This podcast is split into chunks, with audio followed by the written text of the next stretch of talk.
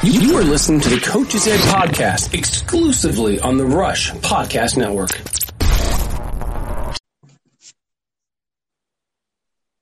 Hello, coaches. This is Pablo with Rush Coach Development. Um, I'm really happy and I'm really proud. We have Otmar Rosch. Did I pronounce it right? Uh, correct. Very good, very good. I'm I'm getting better in my German. He's from Hoffenheim, and he was introduced to us by uh, Raul Boss, our global sporting director. So a, a big thank uh, thanks for him as well. Oti, how are you doing? I'm fine. How are you? I'm doing very well, thank you. Um, so, w- would you like to give us a little bit of um, background about yourself, what you're doing now for the club, your your history, so everybody gets to know you? Yeah, I was a soccer player all my life. Uh, I studied sports in Cologne, in Germany, and at the end of my uh, university time, I started my football career. I got up to the second league in Germany when I ended my career, I uh, changed the job a little bit. I was in a fitness club for about 10 or 12 years. Then I started to be a co trainer, second trainer in a third league team in Germany again. And this was uh, quite successful. And so I uh, went up the, the ladder, was in a in the next team, and it was successful too. And so I ended in Hoffenheim first at the second team, and now I'm the, in the sixth year in the in the first team, in the Bundesliga team of Hoffenheim. I'm a rehab and athletic coach. Mm-hmm. Uh, there, I started as a, a, second coach and athletic coach, and now it changed to rehab and athletic. Very nice. That's Very it. nice. Very nice. Uh, well, it's a good position in a great club. Um, in fact, um, I know that Hoffenheim has a, a fame for being top notch in Germany in terms of players and coach development. Is is that right? Yeah, that's right. Very I good. Can't say anything more. It's right. Very good. And why why why is that? Well, just being curious now. What is it that Hoffenheim does? uh, differently or or excels at to to be better than the others in a good sense. And the special thing of Hoffenheim is uh, it was developed by its uh, father. Uh, it's Dietmar Hopp. It's uh, one of the ex bosses uh, from SAP, and he was very fond of or is very fond of soccer, and he wanted to give his home club um, a success and uh, structure and he bought the best people he could get at that time. They were fifth league, I think, and then they went up step by step. And he always uh, covered the things that were needed, and he always got the best people to do it. And he he made a, a structure for the young players, and it's not only uh, playing soccer. He has a yeah, things around the club uh, to develop the, the players in their school time, in their private life, in their character. Uh, it's a, total program for the players, and that's what makes them, I think, mm-hmm. more su successful. We don't have too much players who make the career, but we have a lot of good players, and the same thing happens with the trainers. So it's not the names uh, that are interesting in Hoffenheim. It's what you do and how you do it, and they even uh, develop the the younger trainers. Uh, as you can see, the the last uh, young trainer we had was Julian Nagelsmann, the youngest trainer in the Bundesliga ever. And this was one of the risks Hoffenheim is taking. Yeah, they they don't mm-hmm. uh, say we we need the traditional way. We just do our way, and we we like to do risk. So it seems to be good. Very good, very good, very good. And um, so, so Oti, of course, you you as you were saying, you you are a sports uh, scientist. I mean, you studied sport sports science, and um, but you specialize in rehab, correct? Yeah, I specialized while I was doing the trainer job. I, first, I was second trainer and athletic trainer. I was in the in the uh, fourth and third league first, and there uh, the money is not so good, and you mm-hmm. don't have a lot of people around. So I had to do a lot of things in one person, and it worked very well. And uh, so I got up and up. And when you go in the higher classes, there are more people around, and there are other co-trainers and co-trainers who know the the chief trainer, and the chief trainer wants them to be with him. And so I turned to be the the rehab trainer, and I said I don't mind. I do what I have to do, and so it yeah, it ended now in in this rehab job. Very good, very good. Now, um, now of course, so um, but, but like, like I was saying, like you're a sports sports scientist. So, from an overall, I, I was wondering while you were telling us the story. I mean, Hoffenheim, a, a big club that that is world renowned for for its youth divisions. Um, how do you how do you face the the idea of conditioning? Uh, how do you structure in in in a club with the resources that Hoffenheim has for the youth divisions? How how's how's that? We're very uh, tight connected with with all the trainers.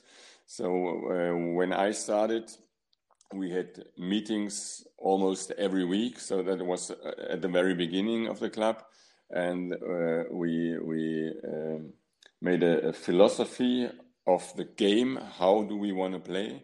And we made a philosophy of athletic. What are the the uh, goals of our athletic training? What is uh, the thing our youth players have to do? Where do they have to end? In which age? And uh, this structure still is alive, and we keep to it. And it seems to be successful. Very nice. Very nice. What are what are your your thoughts in that sense um, when it comes to condition? And this this is quite an opinion, and please feel free to disagree, right? But um, I feel like this, in in soccer and when it comes to conditioning as well, there's a lot of science, but there's also a little bit of art on it. So um, you know we we have conditioning coaches and trainers that that believe in very different methods. Um, what's uh what are your thoughts in that sense in, in terms of conditioning for soccer?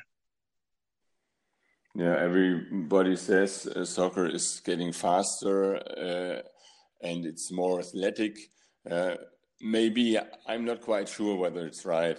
Uh, it's sure that uh, the clubs are looking for fast players, and that's why the, the speed is going up in in the uh, in the game and in the players uh, comparisons.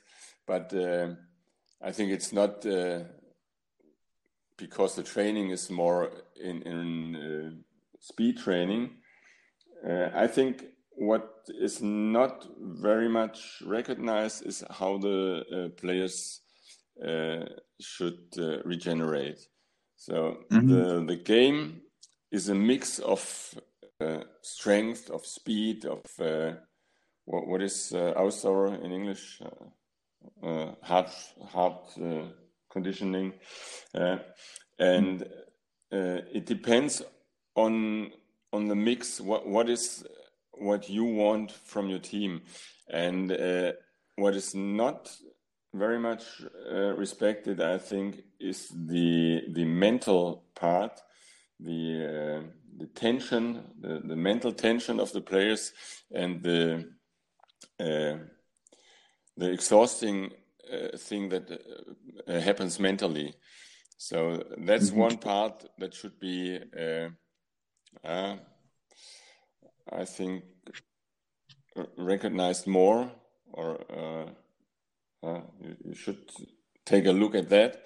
And if your players mm. are mentally uh, exhausted, the risk that they are that they get injured is very high. It's not only the the uh, physics the and the, yeah.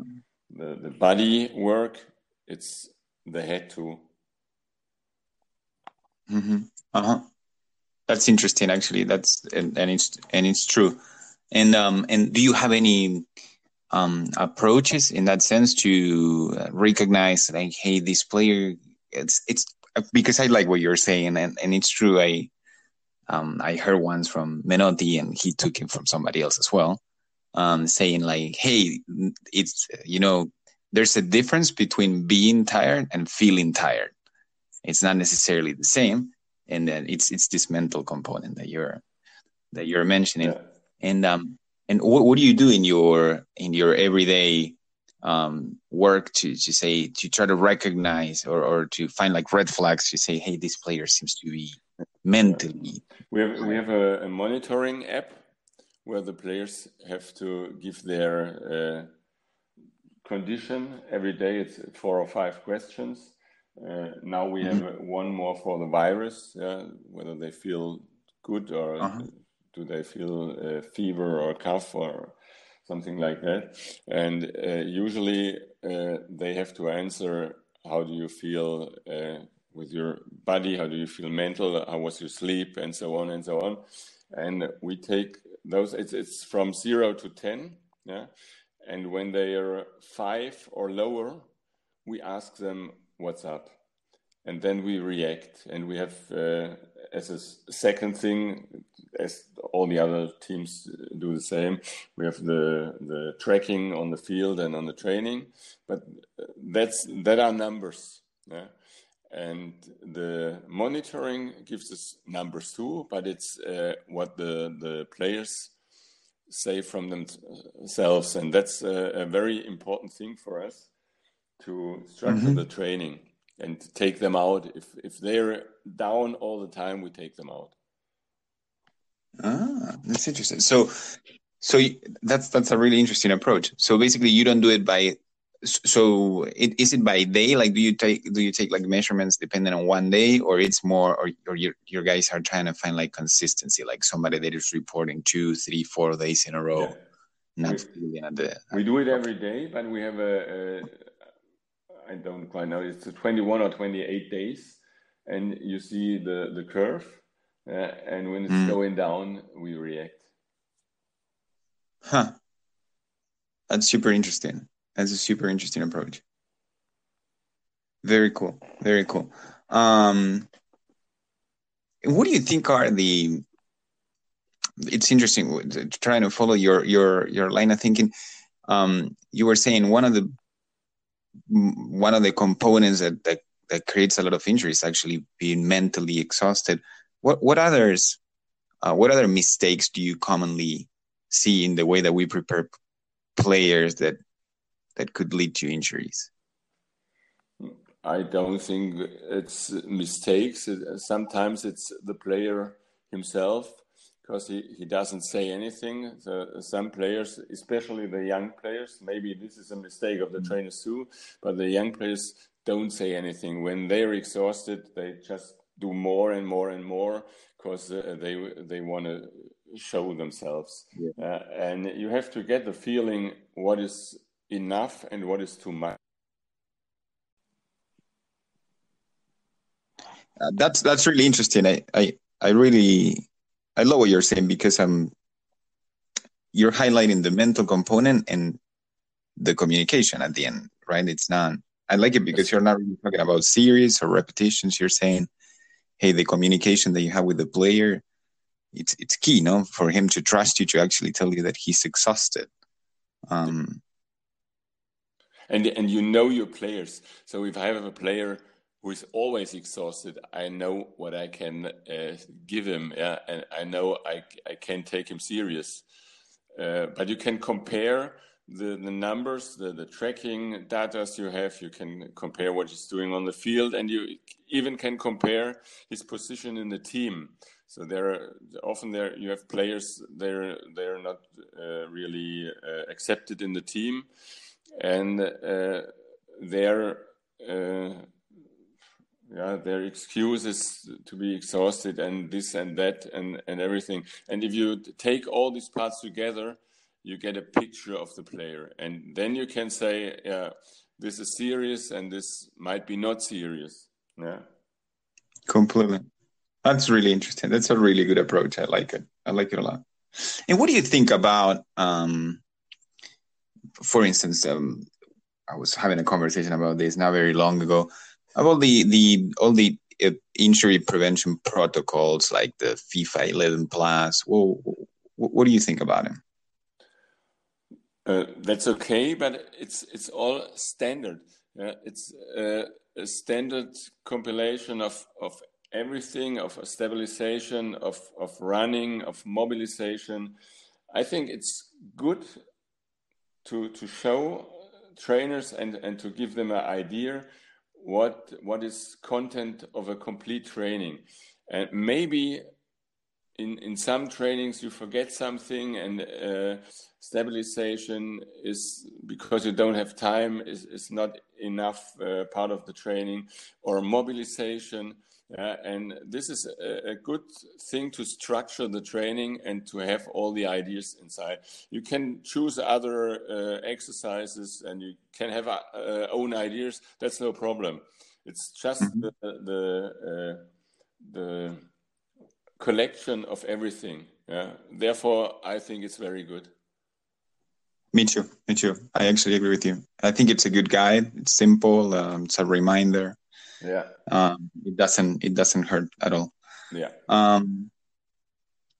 Very nice. Very good. And um um and talking about uh, something that, that you deal with all the time, and that um I particularly think that um, coaches, at least in the United States, they are not um the, the education that we receive. It's not very broad in this. That is when it comes to um, rehab, when it comes to the rehabilitation and the return to play periods, um, how do you how do you face that that that that period?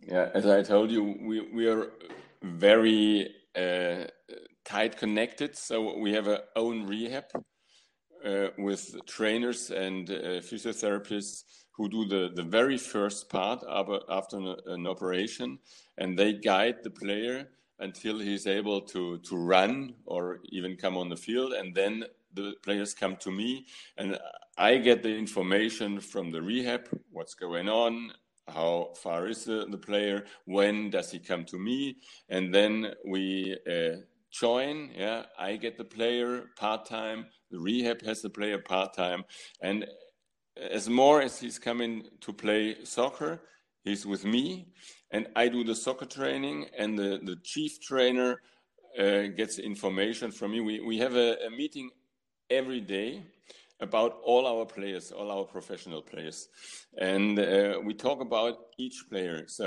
if there is one injured player, I have to get the information to the athletic coach, to the uh, doc to the other physiotherapists. So everyone is informed about the the momentary uh, stand of a player, and the the chief trainer knows. Okay, uh, this player is out for the next four weeks, so it's it's no option.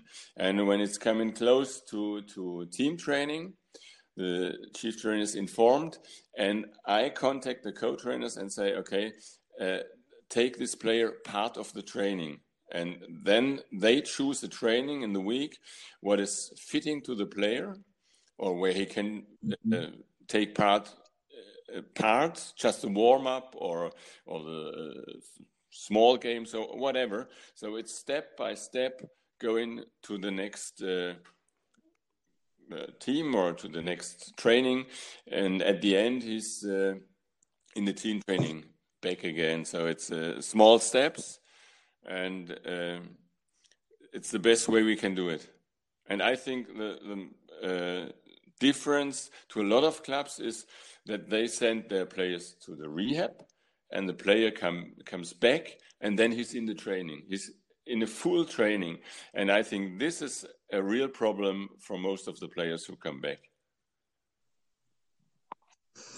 I follow you. I follow you. And, and in fact, I was uh, I was talking to a colleague. She's a physical trainer in a in another podcast that we recorded, and she was saying, uh, I asked her what would be the advice that you would give uh, youth coaches uh, dealing with players that are trying to return to play, right? And of course, we're thinking about uh, clubs that are smaller that don't really have that that many resources. And um, and she said the same. She said uh, gradualism, like do small steps, don't don't put the player on the field too quick because it's it's dangerous. would you give the same advice? Sure. Uh, and we, we have some tests that we uh, integrate.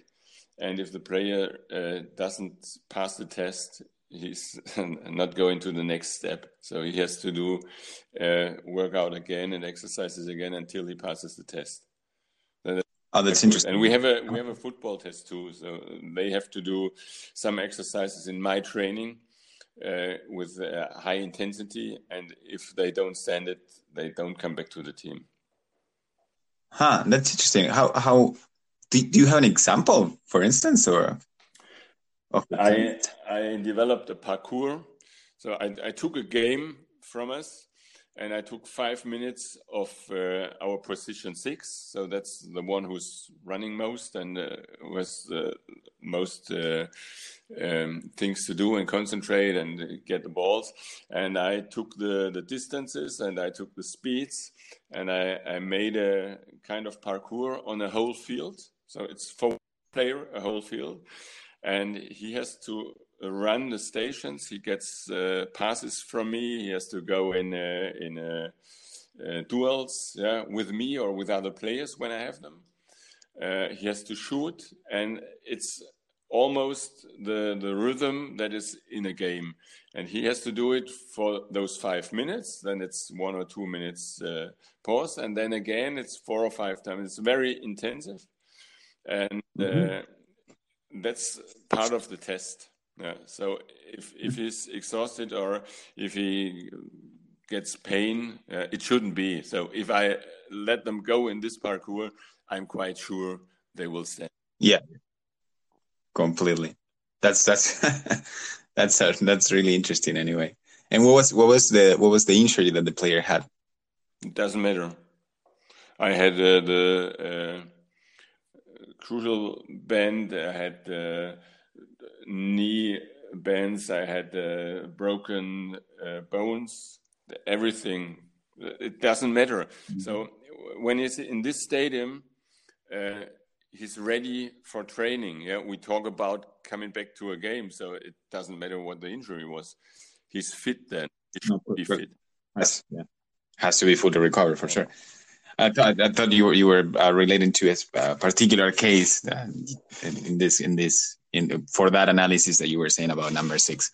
No, no, it was just I took just a, player where I can say, okay, this is uh, uh, high intensity in the game. So if I take the, the, the, bad example, the goalkeeper, yeah, he won't run as much, and uh, it, it doesn't make sense. So I don't um, I don't take the position of the player to get him fit. I, I want to have him running the, the most and the fastest. That's the criteria. Uh, if if he's a, a back player, uh, mm-hmm. doesn't mean he doesn't have to shoot. So he has to do everything, and every player has to do everything. And if he's fit for that, he can go back to the training. Very nice. That's very that's very interesting. It's a, it's a very good approach. Um, Oti, let me ask you something, and and I think you know it's taking advantage that we have somebody from a, a club like yours. Um, I think myself and a lot of a lot of coaches in our network, um, they wonder, um, what advice would you give them for for us for coaches that are aspiring to work in a club like Hoffenheim, like what would you say? Like, hey, this. Of course, there's no recipe. There's no one size fits all. But what would be the advice you would say if you want to reach a club like this one? These are the things that you have to accomplish. Uh, it's it's still a lot of connections, of network, making network, but at the end, it's uh, how you um, how you work uh, how you have uh, success in your teams. So even if you're in a small team, do your best and, and try to have success and be good to the players. So we have a, uh, some players who came from from small clubs, from lower clubs, and it's not if you work with a professional player, it's not different. They're all the same human beings and they're young boys and there's no difference i think between a, a lower league and the higher league Uh, so just be as you are and, and don't think you have to be different and great and, and cooler if you're with professionals.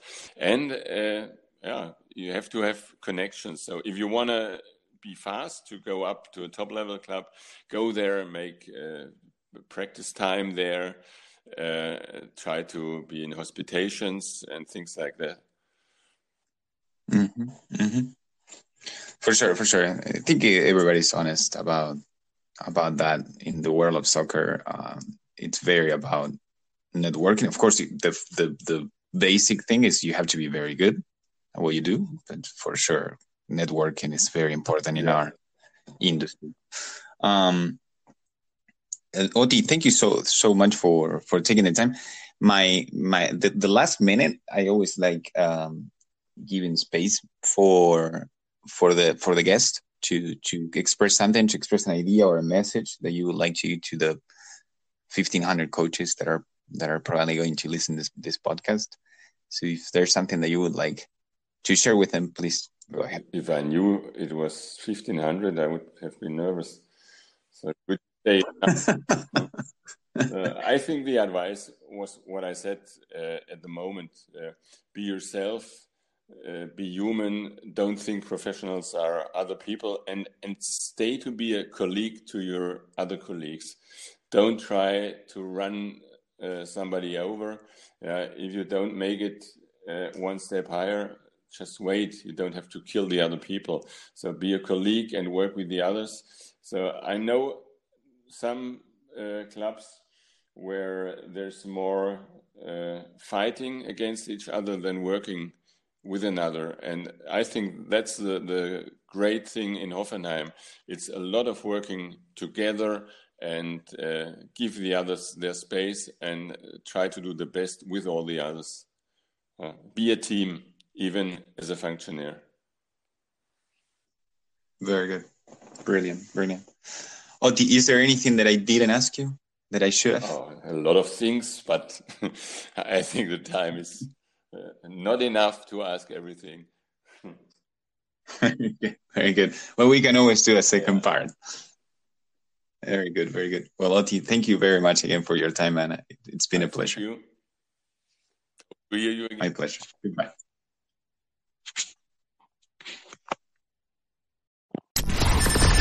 Thanks for listening to Coaches Education exclusively on the Rush Podcast Network.